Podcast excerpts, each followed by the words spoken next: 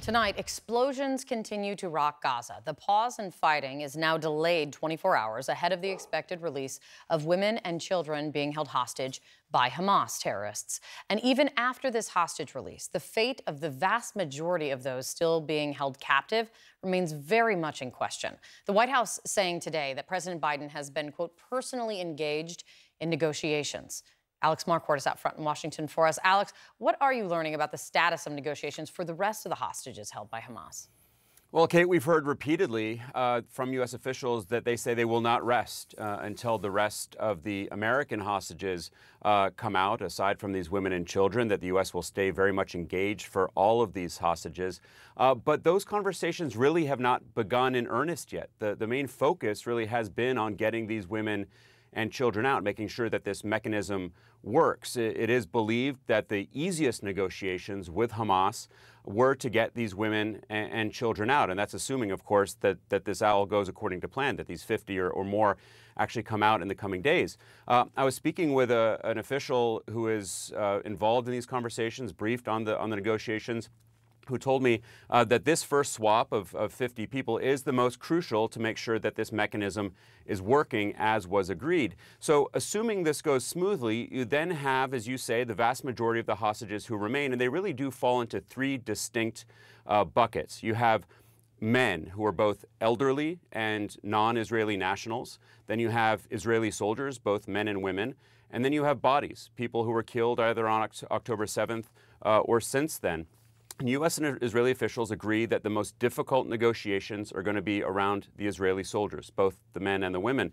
No one in Israel certainly has forgotten the exchange uh, for, of Gilad Shalit back in 11, uh, 2011. He was held for years by Hamas, and when he was exchanged, um, Hamas was able to get more than 1,000 prisoners uh, out of Israeli prisons.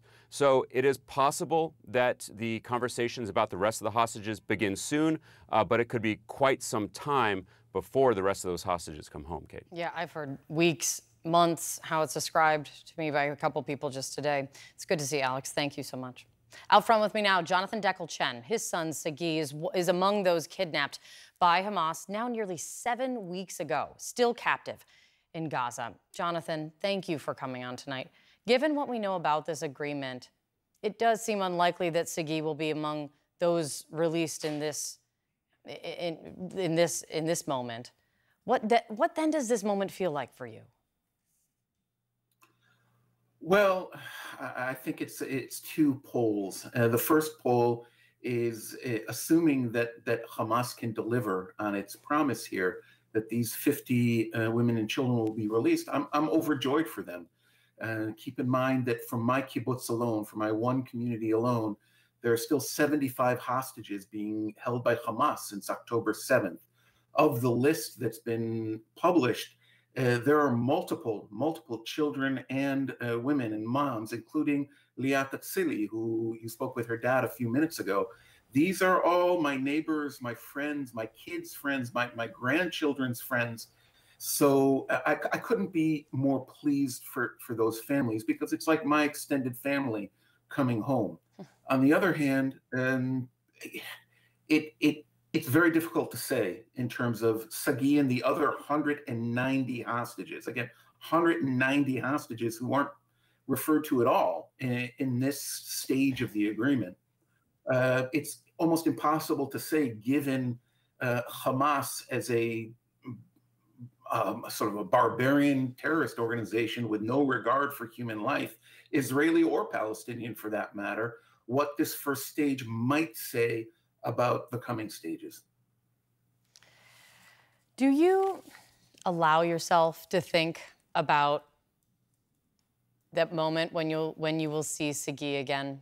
It seems just like an ex- I, keep thinking of this, Jonathan, because it's like this suspend this moment of like being in a suspended nightmare. I almost envision it feels like being just seven weeks, nearly seven weeks now since that horrible, horrible day.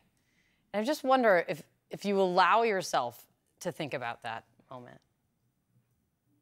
Well, there's not a waking or even a sleeping moment that I'm not thinking about Sagi in some measure. And I can certainly visualize and, and, and love visualizing uh, his two little girls uh, running into, leaping into his arms when he comes home, and um, you know, hope in, in hopes that he comes home quickly. But if not, then meeting his third little girl who's set to be born in a couple of weeks. So I absolutely have that in mind as something that I'm working for and or towards uh, together with the release of, of all of the hostages. God, his poor wife and what she's going through and about to bring their, another beautiful child into the world in the midst of this. Uh, it's, it's unbelievable. H how is she doing? How's the rest of the family handling handling this handling this news right now of, of this deal?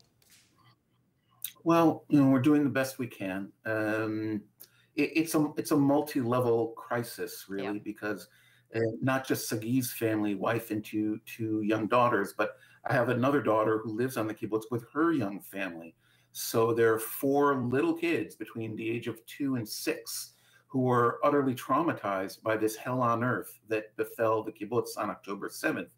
So, you know, missing our loved ones, um, those that were murdered, uh, all of my grandkids, again, from age two to six, have close friends who are no longer alive, who were murdered in their beds um, um, on October 7th.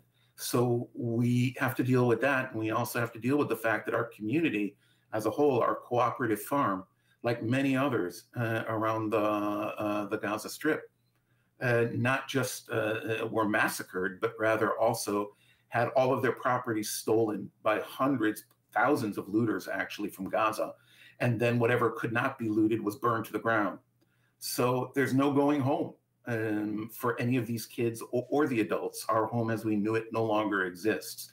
It's uh, a series of tragedies uh, for us Israeli civilians and, and, honestly for the Palestinian civilians as well, uh, who find themselves in this horrible situation, not of their making, but by Hamas's making.